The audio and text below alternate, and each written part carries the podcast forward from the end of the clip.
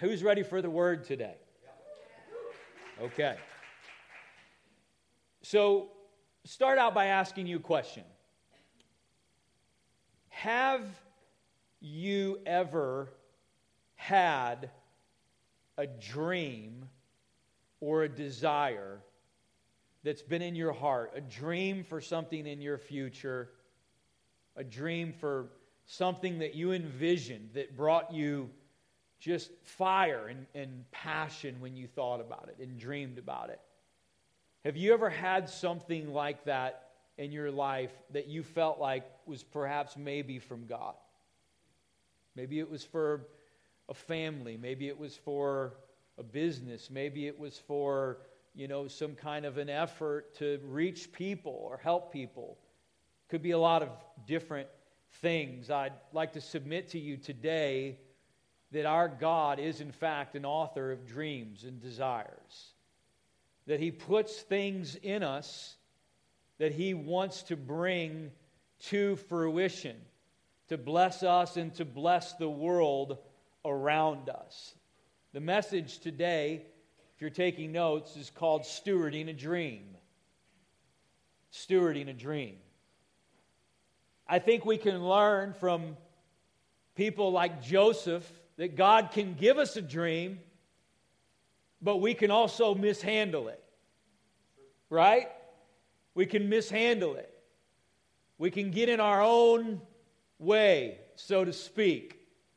So, stewarding a dream, how we do that, how we walk that out for men and women of God, I think is of great significance.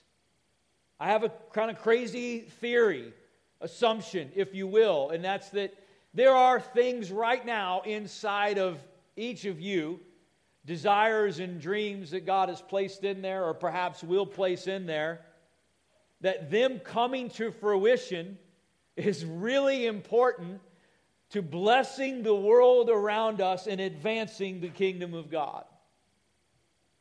Hmm. So, how we steward those is really what we're going to take a look at today. I hope, my prayer is that perhaps if you're somebody who's given up on dreaming, you've abandoned that. Maybe you've experienced disappointment. Maybe you're afraid to dream because you don't want to be let down. Maybe you've tried to dream before in the past and you feel like things got crushed. I don't know. Maybe you're just somebody that's never allowed yourself to go there before because your upbringing was very scarcity mentality and very limited. But there's many situations I'm hoping and praying today that God might just breathe on, that He might just ignite a spark in some people to either awaken or rekindle or just advance a dream, a desire that He has put in you that He wants to see through to completion. Would that be okay? All right, open your Bibles to Psalms 37. We're going to start there. Psalms 37.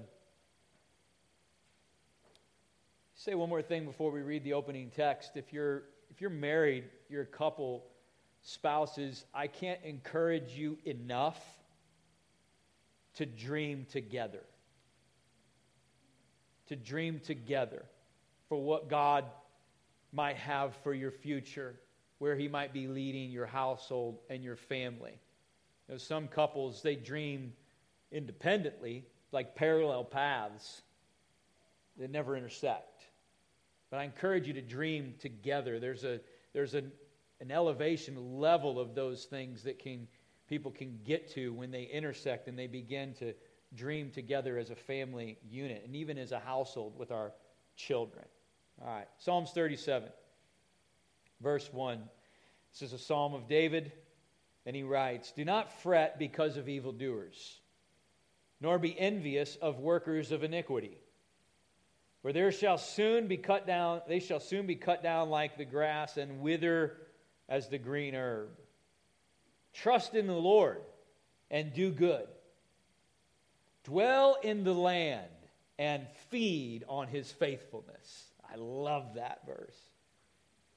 Delight yourself also in the Lord, and he shall give you the desires of your heart. Commit your way to the Lord. Trust also in him, and he shall bring it to pass. He shall bring forth your righteousness as the light, and your justice as the noonday. Rest in the Lord and wait patiently for him. Stop there. Let's, let's pray one more time. Lord Jesus, we pray that you, by your Holy Spirit, would move in this place today. We acknowledge, God, if there's a work to be done, a great work to be done here, uh, it cannot be done apart from you. And so we just, we kind of submit now corporately to your purposes here. We thank you for the individuality of each and every person, and we thank you for the unity of our connectedness in the body. And we say, do a work in each of our lives and do a work through your body today at the same time. We come against any kind of distraction, any kind of lie or stronghold that may be binding someone up in truth. It might be preventing them from hearing the truth of your word that we know and acknowledge God is able to set us free. Truth sets us free. And so we just decree and declare that there be no demonic spirit or, or presence or force that would be allowed to operate in this place and in this environment today. And God, we come against that in the name of Jesus Christ. We say, Speak, Lord your servants are listening. And everybody said together, Amen. Amen. So, a few things I want to go through today with you on just stewarding a dream. Things we can learn from Scripture. How do we carry this? How do we steward this? Uh, so that from inception to maturity, we can see it through.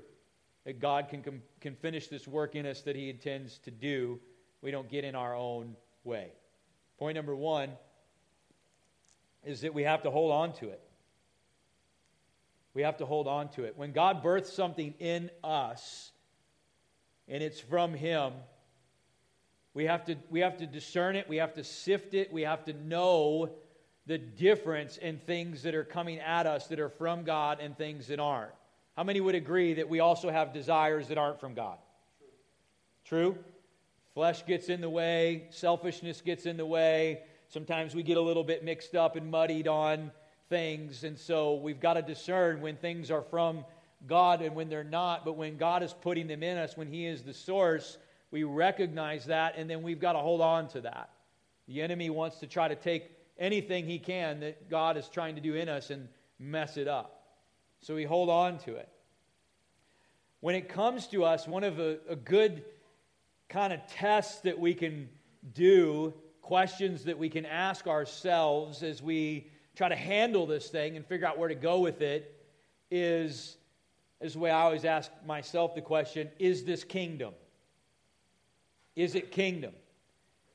Because even things that God brings to us that are of Him, we separate, okay, this is from God, this is, you know, not from my flesh or my selfishness. But even once we've kind of separated it out, this is from God, then we can actually approach it in a way that starts to mess things up.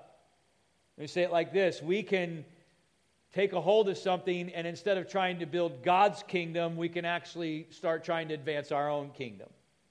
It's a common thing in ministry that pastors run into a lot is you know we start out in ministry just trying to build god's kingdom there's not much there we're kind of just beginning and then things grow and they get you know, all of a sudden you've got all this around you, and then pastors who are insecure, they can, they can start trying to build up their own little kingdom. And then what was once about God's kingdom then becomes about their own kingdom, and what was once pure then becomes tainted. And so we just ask ourselves this question as I go forward with this is my agenda, first and foremost, above anything else, to build God's kingdom and not my own? Don't all of you agree at once on that? Okay. Here's another good test is in where we're at with that. If God asked me to lay it down, would it be easy for me to do that? Because if we would struggle to let go, then perhaps we might have just adjusted a little bit too much in the wrong direction where now this thing is about us instead of about it's just God's kingdom. Because the genuine heart just says, God, whatever you want to use me to do to build your kingdom, whatever that looks like, like that's what I'm signed up for. And God will put desires and dreams in our heart, say, okay, I'm going to plant something in there, and I want to start to grow this thing up. And when that thing comes to fulfillment, It's going to be a blessing to you, it's going to be a blessing to the world around you. So, that question is this kingdom? If God doesn't want it for us, why would we want it anyway? Right? Is this from Him? Proverbs 13 12, if you could put that up there, it says, Hope deferred makes the heart sick. But when the desire comes, or other translations say when the dream is realized, it is a tree of life. Dreams fulfilled, desires achieved, they're life giving to God's people. Say it that way. They're life giving. God intends for us to experience that, to know that. This whole hope deferred makes the heart sick can, can help us to see and understand if God puts us a desire and a dream in us that we just can't get away from. He's not like some God that's just dangling a carrot out there that we're never going to reach. It's not his intention for that thing to be deferred forever, delayed forever. Now, sometimes we think things are being deferred too long, but let me tell you something about God. He's perfect. So his timing is perfect. He's never too early and he's never too late. He's always on time. Never too much and never too little. Right? So he doesn't intend for it to be deferred forever and us to be heartsick. He, he intends for that to come to realization. Throughout the course of our life, our years on earth, we ought to be able to say, as I walked with God for however many years, God put dreams in my heart and I saw them come to pass. Hmm. I love the other part of that verse in Psalms 37 where he says, Feed on his faithfulness. Feed on it. He's a faithful God.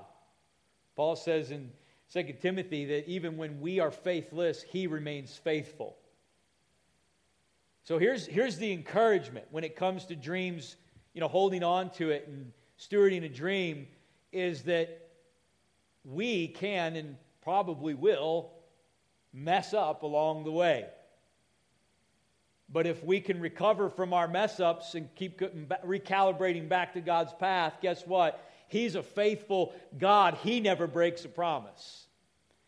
And he says, feed on that because when you, when you ponder that, when you dwell on that, when your faith is driven by that, it will feed your soul.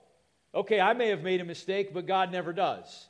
This dream does not have to be aborted just because I might have went off track at some point in my life. This desire can still continue. Another way you can say feed on his faithfulness, I like this, is enjoy security. Enjoy the security of being in this place that God is portioning out for you. Right? It's a, it's a portion, it's a destiny, it's part of your plan. So here it is. Here's the land. Here's the, the, the tent pegs out here. Enjoy it. Enjoy what he's giving you. Dwell in the land, which means to settle down, occupy it, and cultivate it. When, when we were been in Israel a couple of times, and there's always this particular day that oh, it just always gets me. We'll be driving on the bus through the valley of the Golan. The Golan Mountains are kind of on the northern and eastern uh, border of Israel. And as you're driving down through the valley and you're looking around, you will see evidence of uh, uh, settlements, communities, agriculture, you know, families that had been raised up and, uh, and continued on in these, in these places. But there was a particular site that struck me the one day we were going through there. There was an old tractor that was broken down, much like we'll maybe see sometimes on farms around here. But what was different about this particular tractor that was rusted out and broke down is it had all kinds of battle cages, war cages around it, shields, armor. And I was just like, what's that all about? Like it's a tractor. And it was what our tour guide said next is stuck with me ever since. He said, Matt, the Bible tells us that we are to go in to our promised land and to possess it. He said, Our enemies have lived around us ever since God gave us this promise, and they've been trying to take from us what God has given us.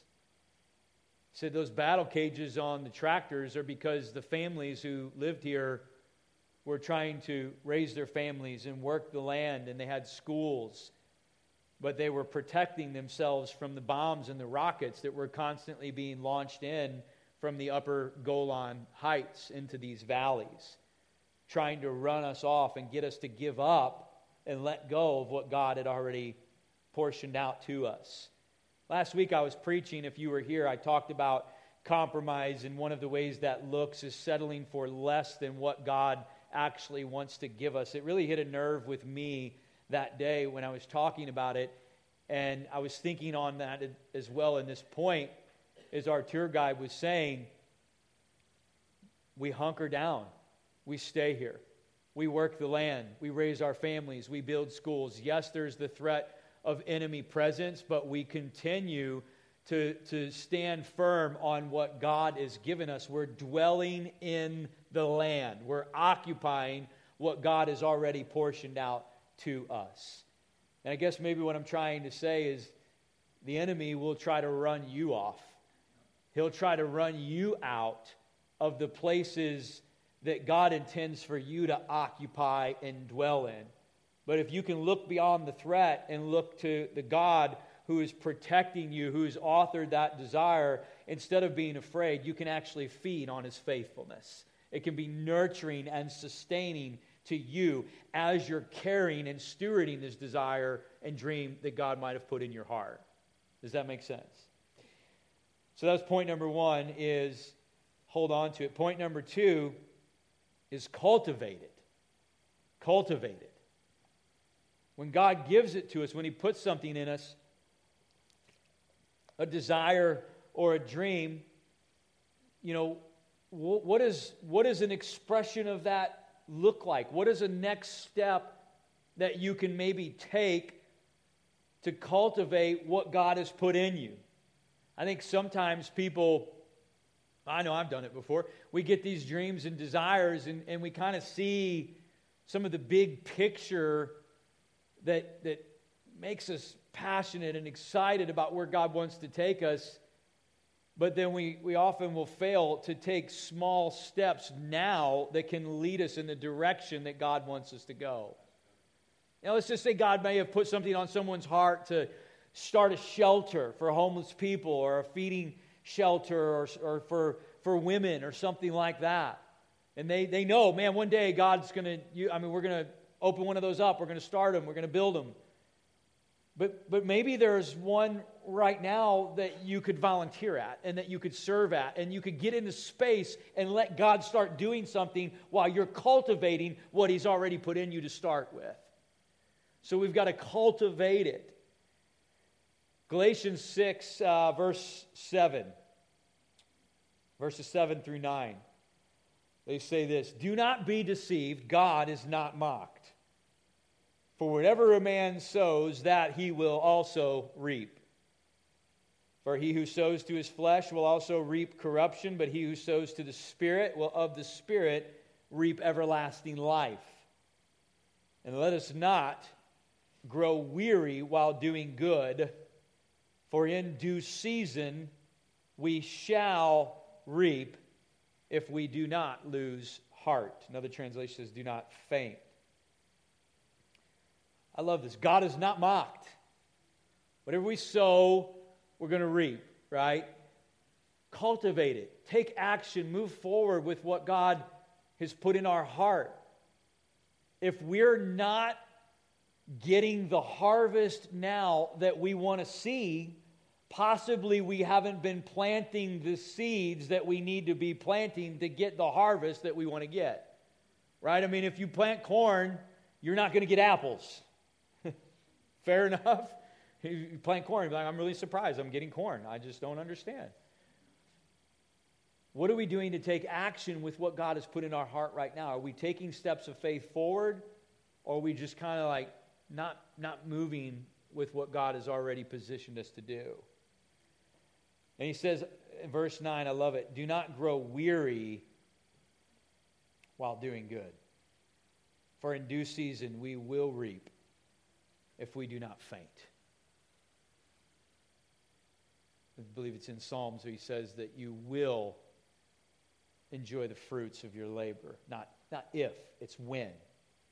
So here again, we see that there is a harvest that's promised if God put it in us if we stay the course.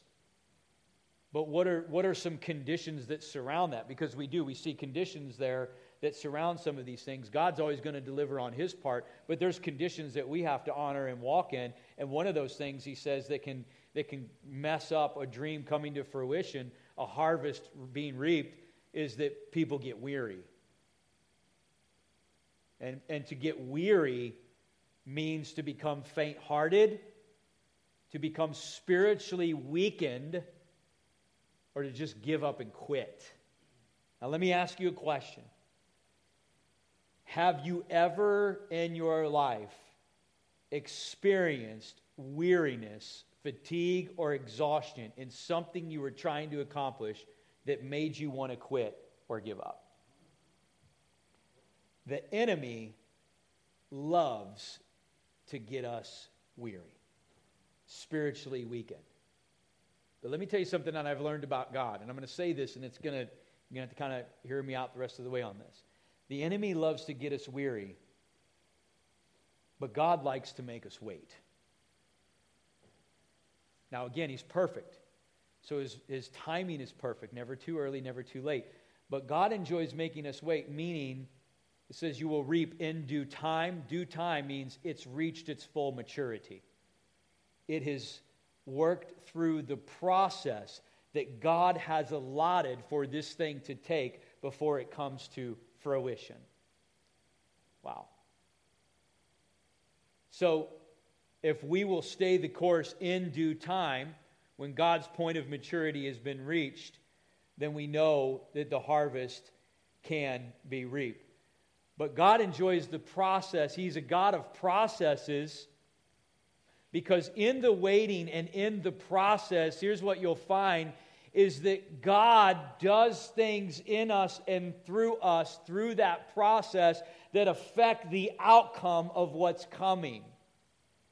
And we meet God, we see God, we understand God through the process of cultivation before the harvest is reached, don't we? that actually over time, remember, he says, delight yourself in the Lord and he'll give you the desires of your heart. Enjoy the process, enjoy walking with God through the journey, because here's what you'll find what starts you know in a kind of raw form desire and dream and even the way we pray about it and map it out and contend for it as we delight ourselves in the lord and walk through the process he's allotted for it this is what I have found. The way I pray and the way I see the desire actually begins to bend and shift and adjust more and more to be in line with the way God sees this thing happening. It's like our desires align to become in line with God's desires as we go through that process. In due time, we shall reap. He says, Don't stop doing good. Can I say that to, to us today? Don't stop doing good. Don't stop moving forward, living a godly life. You might look around you and think, well, Pastor, you easy for you to say. I don't see any evidence that this thing is working right now. Nothing's happening. I've been doing good and working at this thing a long time, and nothing is nothing's happening. Now, I'm not saying there aren't times where we've got to move off of something, but if God's put that in you and He desires to bring it to pass, then what I am saying is if we will stay the course, then we will eventually begin to see that God is doing something that we might not even always be able to see the evidence of while it's happening. Keep doing good. Don't stop. Know that even in those steps of faith, God is advancing something, even if we don't see all of the progress visually or naturally on the surface. Uh, my dad, he runs a construction business and he's approaching retirement now. He's been doing this for decades. Uh, his business construction is in the masonry field. So he does A lot of brick, block, stone, commercial, residential buildings, stuff like that. I worked out there for quite a few years uh, earlier on, and I always enjoyed more than any of the other material applications working with stone. Just comes out of the earth, big rock, like natural stone, not fake, but and so the process of building stone buildings, uh, you know, you get the, these big pieces of stone, and we would use these heavy hammers and these, they called them sets, chisels, basically. And they had these special carbide tips. And here's what you'd have to do you'd have to take the set and the hammer and the big piece of stone, and it, wherever you wanted to cut it, to break it into a certain shape to make it fit in the wall the way it needed to, you would have to score it. You'd hit it. I mean, maybe a hundred times in some cases or more. You'd hit it and then you'd move it and you'd hit it. And You'd go all the way around, all four sides, and you'd keep doing this, striking it again, striking it again, striking it again. And then something really amazing happened. On one particular strike, whatever number that ended up being, that stone broke. And it broke right along the line in the place that you've been scoring it around the entire time. And the Lord just kind of spoke to me one day, he just used this as an object lesson, and He said, That's a lot like doing good. It's a lot like eventually reaping a harvest in due time and not getting weary. We have a tendency to think it was that 133rd strike that really broke that stone. But that's not true. It was every single one of those 133 strikes along the way that gradually fractured that rock till it eventually separated where it was supposed to be. See, I don't know for sure where you're at, maybe in a dream or desire that you're going after with the God, but it's fair to say there's a good possibility that it might just be a couple more strikes that your breakthrough is on the other side of.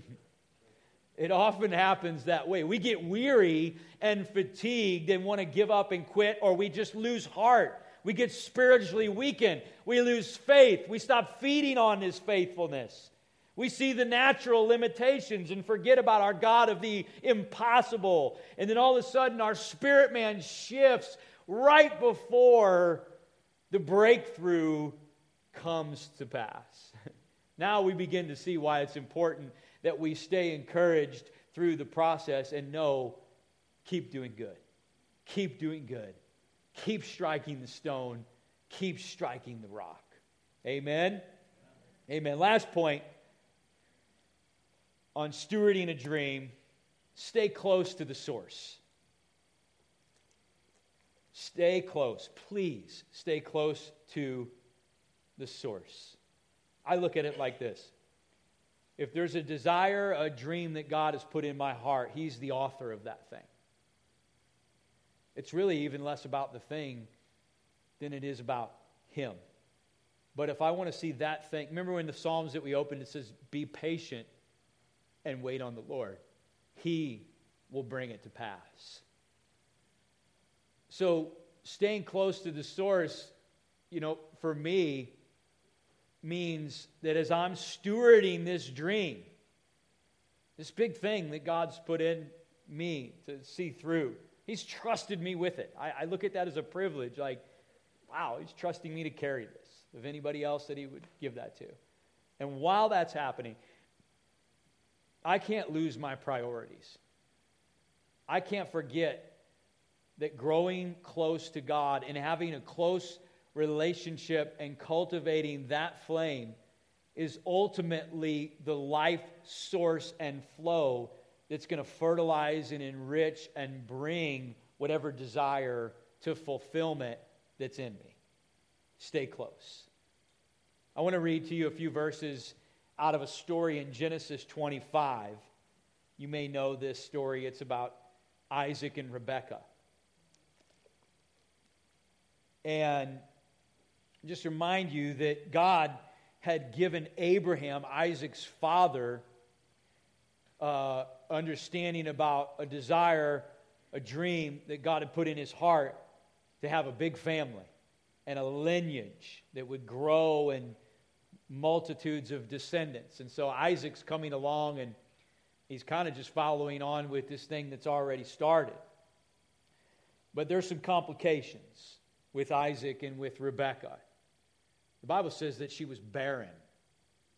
I mean, you know what barren means, right? Barren womb. It means she can't have kids. So something, something conflicts here. God's promise, natural report. So let's just read verse 20. Isaac was 40 years old when he took Rebekah as wife. She was the daughter of Bethuel. He was a Syrian of Padan Aram. And, she, and he was the uh, sister of Laban the Syrian. Anyway, Isaac pleaded with the Lord for his wife because she was barren. So the Lord granted his plea, and Rebekah, his wife, conceived. Sounds great. But the children struggled together within her, and she said, If all is well, why am I like this? So she went to inquire of the Lord. And the Lord said to her, Two nations are in your womb. Two peoples shall be separated from your body. One people shall be stronger than the other, and the older shall serve the younger. So when her days were fulfilled to give birth, indeed, there were twins in her womb. And the first came out red. He was like a hairy garment all over. So they called his name Esau. Afterward, his brother came out, and his hand took hold of Esau's heel. His name was called Jacob. Now, listen to this Isaac was 60 years old when she, Rebekah, bore the children. So let me just ask you did you catch something there? Because we could pass by this story and completely miss something I think is very relevant to stewarding a dream. How old was she, or was he, whenever she gave birth? 60. How old was he when he started praying? 40. Hmm.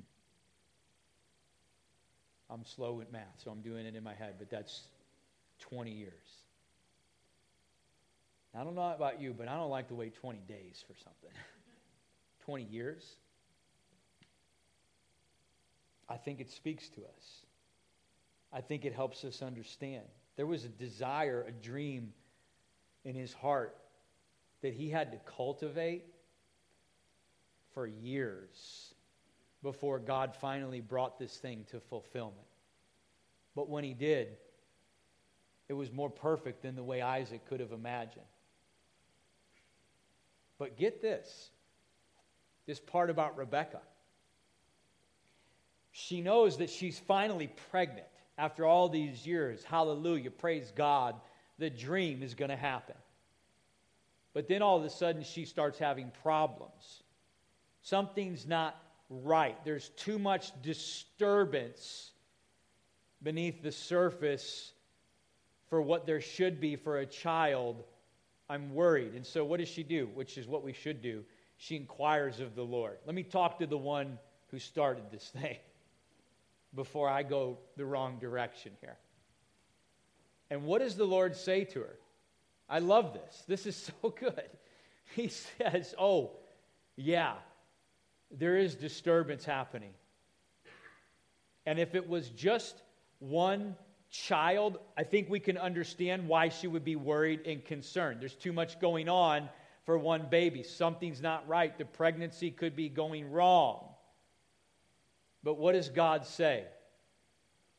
He says, Rebecca, there are two nations in your womb. Wow. You getting it? If there was one child then there would have probably been reason for concern. But the reason things were rumbling differently beneath the surface, guys, it's because the dream and the desire was bigger from the way God had seen it and was bringing it to pass than she ever even understood or thought it to be to begin with. I'll remind you of Ephesians 3:20 that says we serve a God who is able to do exceedingly and abundantly more than we can ever think or ask or pray for. There's where we come in, and then God is over the top of that. He's speaking to her and saying, No, no, no, there's not a problem. The only thing that's happening is what I'm doing is bigger than you've even expected it to be. And he doesn't just say there are two babies. Oh, he could have did that. He says there are two nations in your womb. When we inquire of the Lord, the author of the desires and the dreams that He's putting in us, something amazing will happen. God will speak to the fullness of the destiny that He's put in us. It's not just two children, it's two nations that are in your womb. I'm not sure she could have even comprehended in that moment what he was really saying. Wow. And God will speak to the fullness of the desires and the dreams that He's placing in us. But when He brings them to pass, can I just encourage you with this today? When He brings them to pass, they will be better than you've ever imagined. And that's why He says, feed on His faithfulness. Because we should be able to look back in our lives and see the times when we've walked with a faithful God. He's been faithful all of my life. I don't know about you. But I have no reason.